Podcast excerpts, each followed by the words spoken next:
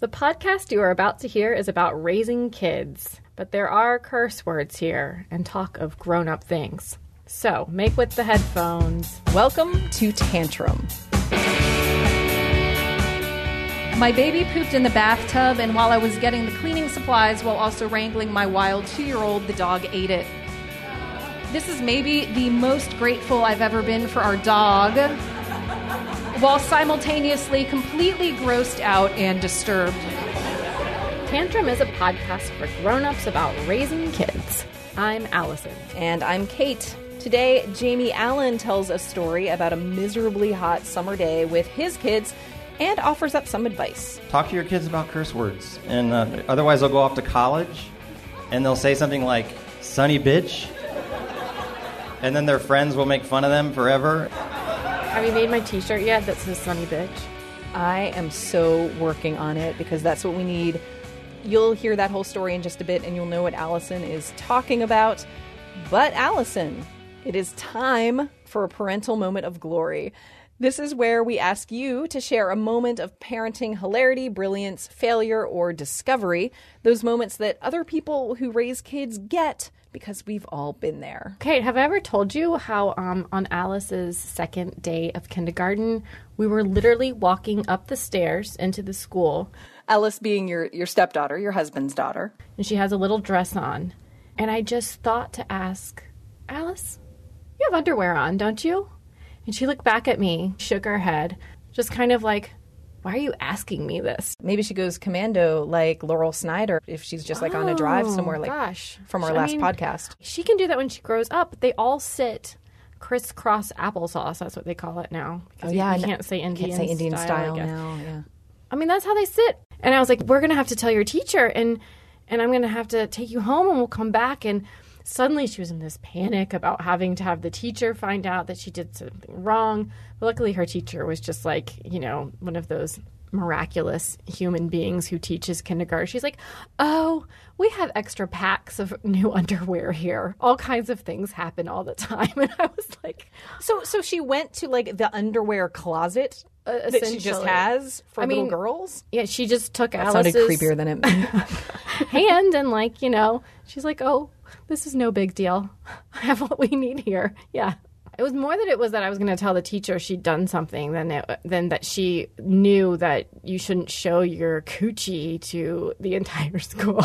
But Does she call it a coochie? mm-mm, no she doesn't. She uses what proper, does she proper call it? anatomical words or uh, i think so. You know, that's what I want to do, but at Bird's Daycare, they call his bottom a bum bum.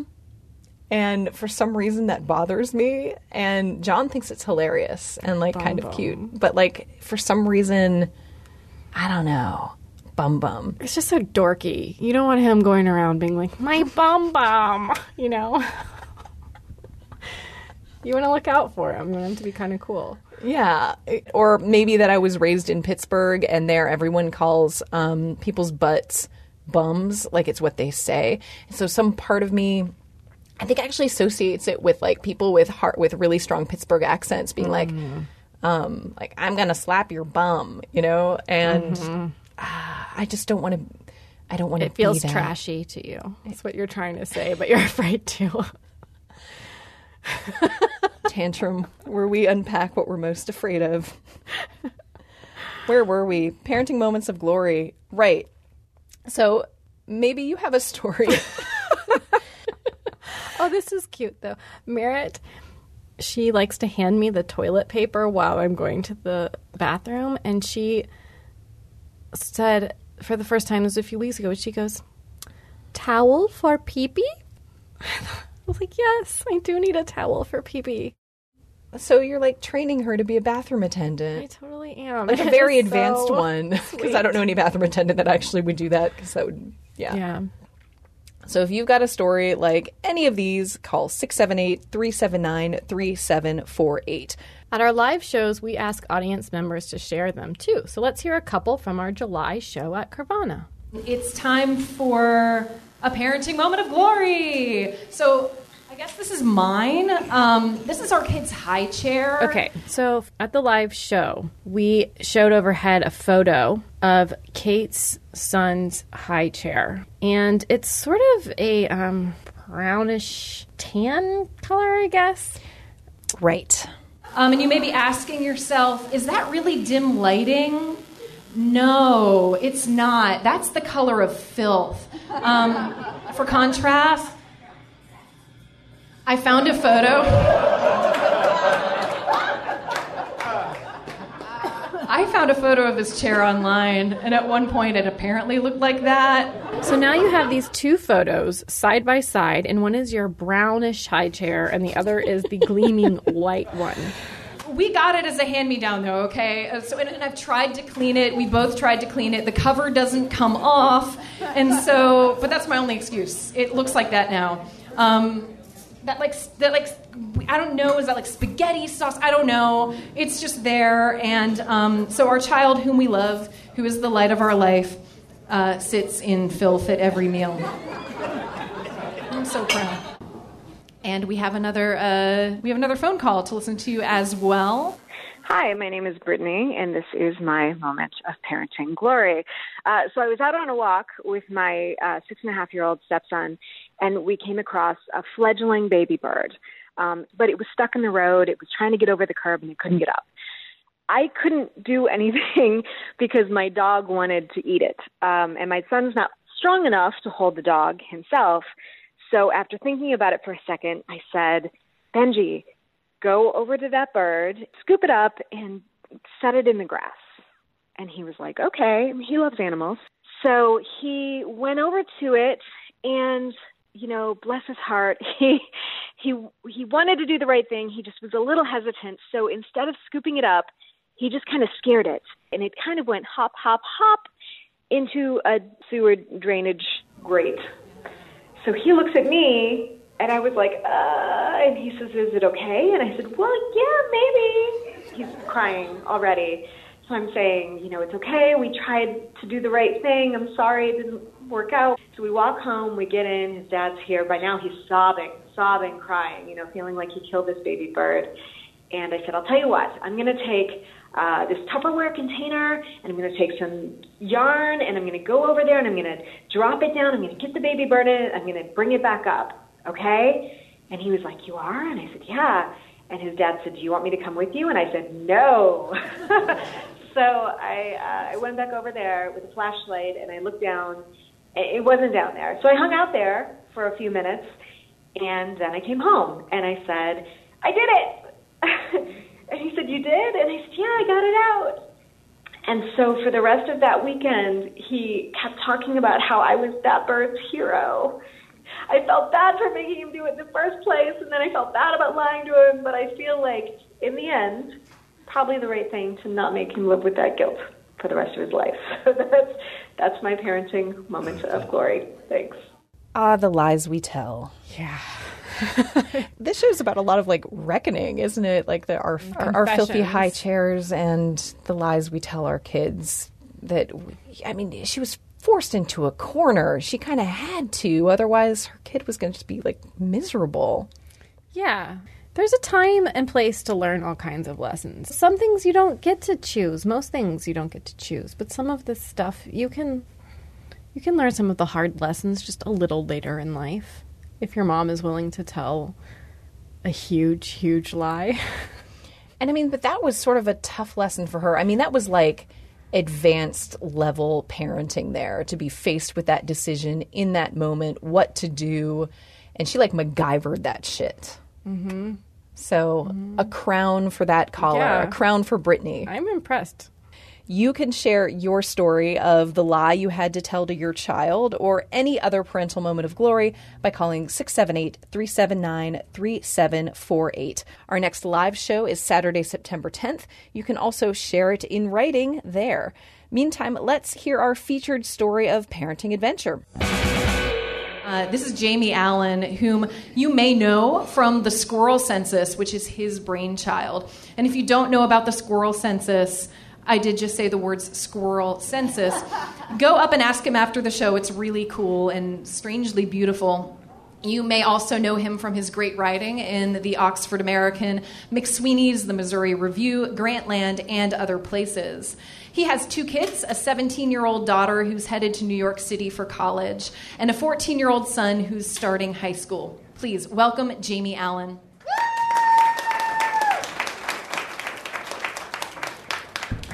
Thank you, Kate. Thank you for putting on this event. I mean, like, why? Why do parents? Why, why in the creative world do young people put on readings when they have absolutely nothing to say, and then parents like go away after a while, and that's where all the stories are at, right there. Um, so I'm really happy you're doing this. Um, also, um, slightly serious note in light of all the crazy things that are going on in the world today, it's important to I think, put on events like this, um, share stories with each other, um, interact with each other, just so we know that most of us are pretty sane and good people. So thank you for continuing to do this. This is nice. Um, I, I w- my kids are here, by the way, so I can embarrass them. Um, they're over there. Um, on the on the promotion of the event, it said um, you know, leave your kids at home because there's going to be adult language. And I was like, that's not that's not my kids. It doesn't matter with them. And, and um, I've always taken a uh, um, the angle that if you tell somebody not to do something, then they're going to want to do it more. And so that includes curse words. And so with my kid, you know, it's kind of like the Voldemort angle. Like Harry was never afraid to say Voldemort, and everyone else was, and it gave Voldemort this power, this rhetorical power. Um, and I feel the same way about you know, fuck and shit and all the cuss words that we can think of. And so I had this rule with my kids. We read Harry Potter, and we had I had this rule with my kids: only in the car, only in the car when we're driving, and for two minutes, you can say all the curse words you can think of and it was like um, Tourette's, kind of like.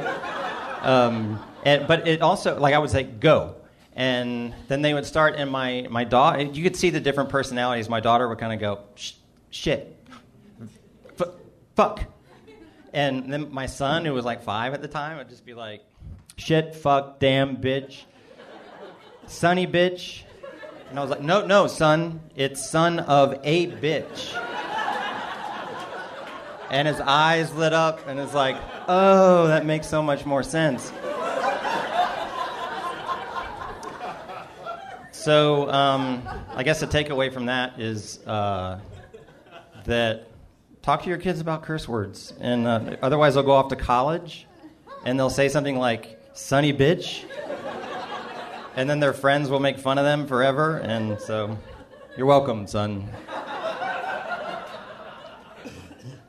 Um, I'm going to read a story now. It's um, it was uh, published last summer in Oxford American on the website, um, and it's about a family trip we took uh, a couple of years ago. It's called "Incident at the Hemingway House." Uh, last last two summers ago, I took my two teenage kids down to Florida to the Keys. When we checked in at the airport in Atlanta, an airline employee made an embarrassing breach of etiquette eyeing the three of us, our broken little unit. She said, Are we missing someone? Experience with the salty symptoms of having a perennial single pop father. My kids quickly explained the situation. But as we walked to the gate, we came up with a plan in case anyone asked that stupid question again. First, I do my best to appear as though I'm about to cry. my daughter would then say, Mama got taken in the rapture. she didn't. We're still good friends. And my son would then explain our religious affiliations. Ultimately, the questioner would be left with the harshest truth of all we were the ones left behind. That's the kind of vacation we were having family antics, a week in the Keys with Nana and my sister, my brother in law, a family friend, a nephew, a grandnephew. Late June, boating in the Atlantic, the sun burning down on an infinite blue horizon. Frozen drinks for survival. You could set your clock by the late afternoon thunderheads rising up. All of us were packed into a house on the water on Islamorada, and Nana had to sleep on the bottom bunk. Each morning, she conked her head. getting up, and still every night she refused to take another bed. My brother in law, Captain Gary, was in charge of the fishing, and he fought a losing campaign to keep bananas off the boat. Everyone knows they're bad luck. Even a tube of banana boat sunscreen found in the cooler didn't go over well. When the calendar turned the page to the patriotic month, July, the breezes died and the air boiled, and I decided to drive my kids to Key West for a day. We were 90 miles from Cuba, blocks away from Hemingway's old digs. I remember the sound of my daughter's sun weakened voice as we stumbled on the sidewalk near the southernmost point of the United States sweat streaming from our faces. It's so hot. She appeared on the verge of dying. Son, too, usually game, had a look on his face that said, What in the holy hell are we doing out in this heat?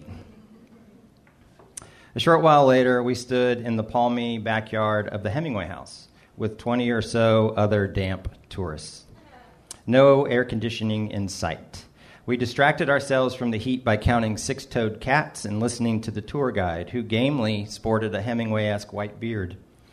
He had already escorted us through the main Spanish colonial house, which featured many pictures of Hemingway at various stages of his famous life, and a few original pieces of furniture, including Hemingway's bed. While the guide told us the story about the origins of the bed's headboard, a shameless cat lay sprawled on its back right in the middle of the duvet legs spread wide.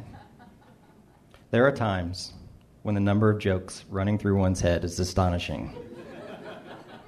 I saw in the eyes of others my age the same inner debate over whether they should nail the greatest Hemingway pussy line ever or just mind manners. In the end, we stayed quiet. Back in the courtyard, my daughter again communicated the, the effects of the temperature. Can we go? she asked. Where are we going to go? I said. It's everywhere. Behind the tour guide, a rectangular pool shimmered blue and cool. The guide told us it was once the largest pool in all of Florida, and it cost more than the mansion itself. Hemingway's wife, Pauline, commissioned the pool without Hem's permission when she found out he was sleeping with the journalist Martha Gellhorn while reporting the Civil War in Spain. When he came home, he found the swimming pool in the courtyard where he liked to host his neighborhood boxing matches. He had a little temper tantrum right there where we were standing. Why don't you go ahead and take my last red cent? He reportedly shouted at Pauline, pulling a penny from his pocket and throwing it down. And there, the Hemingway House tour guide said with a knowing flourish, was the very penny embedded in the concrete. Pauline had saved it under glass or amber or something, a last word in an argument if there ever was one.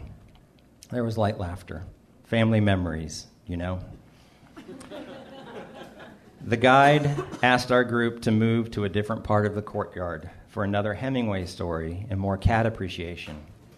As we shuffled along, I noticed a quick movement in my periphery, followed by a sound the sound of a cannonball going off. Not the wartime kind, but the best kind. A cannonball into the pool. Somebody from that group over there had broken free and smashed the sacred Hemingway waters. We all gasped and stretched to see. It was some kid, a male teenager, not mine.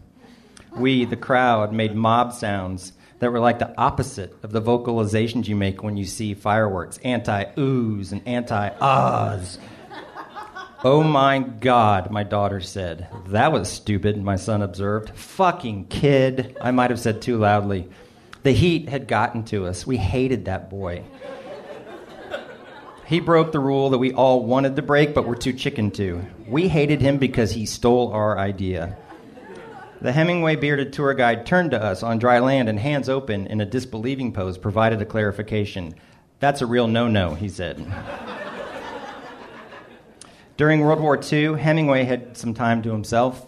Gellhorn, who, who he'd married, was covering the atrocities in Europe jealous of her career advancements, alone at his new place in Cuba, probably bored out of his mind and slightly sun poisoned, Hemingway outfitted his beloved fishing boat, Pilar, with machine guns and patrolled the Florida States, Florida Straits looking for German U boats.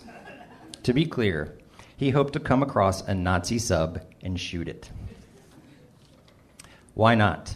In his life, he'd shot lions, engaged in affairs, picked fights, generally drank too much, and infamously did not mince words. We know this, which is to say, Hemingway would never utter the phrase, that's a real no no. the boy climbed out of the pool, his plaid boxers peeking out from his soaked, baggy shorts. He dripped all over the place as he retrieved his shirt and flip flops, full of pride, until he saw us sneering at him. His father turned away from the scene, perhaps so he wouldn't throttle his heir. His sisters tried not to giggle. Security arrived, and when the boy attempted to hand his dry shirt to his mother, she held up her hands to him, the universal sign of all mothers everywhere I hereby disown you. he was escorted off the premises. Later, we wandered to Mallory Square for sunset. With the air cooling ever so slightly, and with the aid of cold drinks, a lazy rationality set in. Cannonball didn't seem so bad.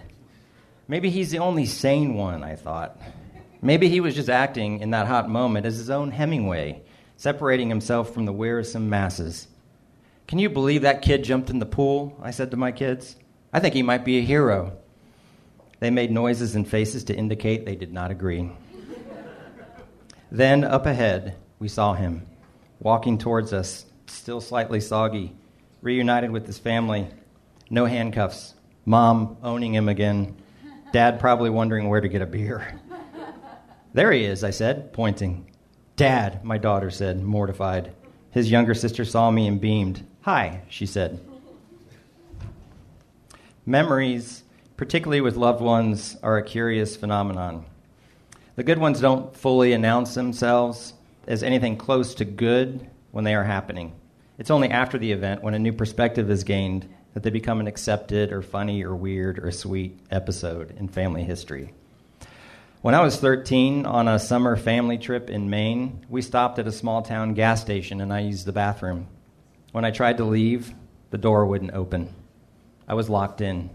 I yelled for help, and my family gathered outside. The owner of the gas station retrieved a ladder. He told me to stand in the bathroom corner, and he knocked out the glass above the door and tried to stuff the ladder in. It wouldn't fit. There was talk of breaking down the door, calling the fire department. That's when I turned the doorknob the opposite direction I had turned it before. It opened. As my sister, her boyfriend, the future Captain Gary, and my friend cackled with delight, and as the gas station owner realized what had happened, my parents told me to get in the fucking car. I did. And we peeled out of there. I suppose what I'm saying is in the brutal heat of last summer, that kid cannonballed in Hemingway's pool. We didn't, and the rest is family history. Thanks. Well, that's it for Tantrum. Seriously, we want to create a real life parenting community that you are a part of. Please join us on Facebook at Tantrum ATL, tweet at us at Tantrum Atlanta, share this podcast with all your friends. But most importantly, come out to be part of our next live show. This is about being in a room together and creating community, all those good things Jamie Allen talked about. It's Saturday, September 10th at Kavarna in Decatur, Georgia. There you will be reminded that Raising kids is fun, yet hard. raising kids is life changing and yet brain rotting. This isn't easy, and you are kicking ass. Until next time, I'm Allison Harney. And I'm Kate Sweeney. Thanks to Jeffrey Butzer for letting us use his song, Catherine, for our music. And thanks to Mike Johns for recording the live show at Kavarna. I'm so excited. I think you can hear Merrick crying in the background, possibly. Oh, I cannot. Okay, good. Do good. you need to go tend to her? Oh, now I hear her. Yeah, let me go see if David can wake Okay. up and be a father.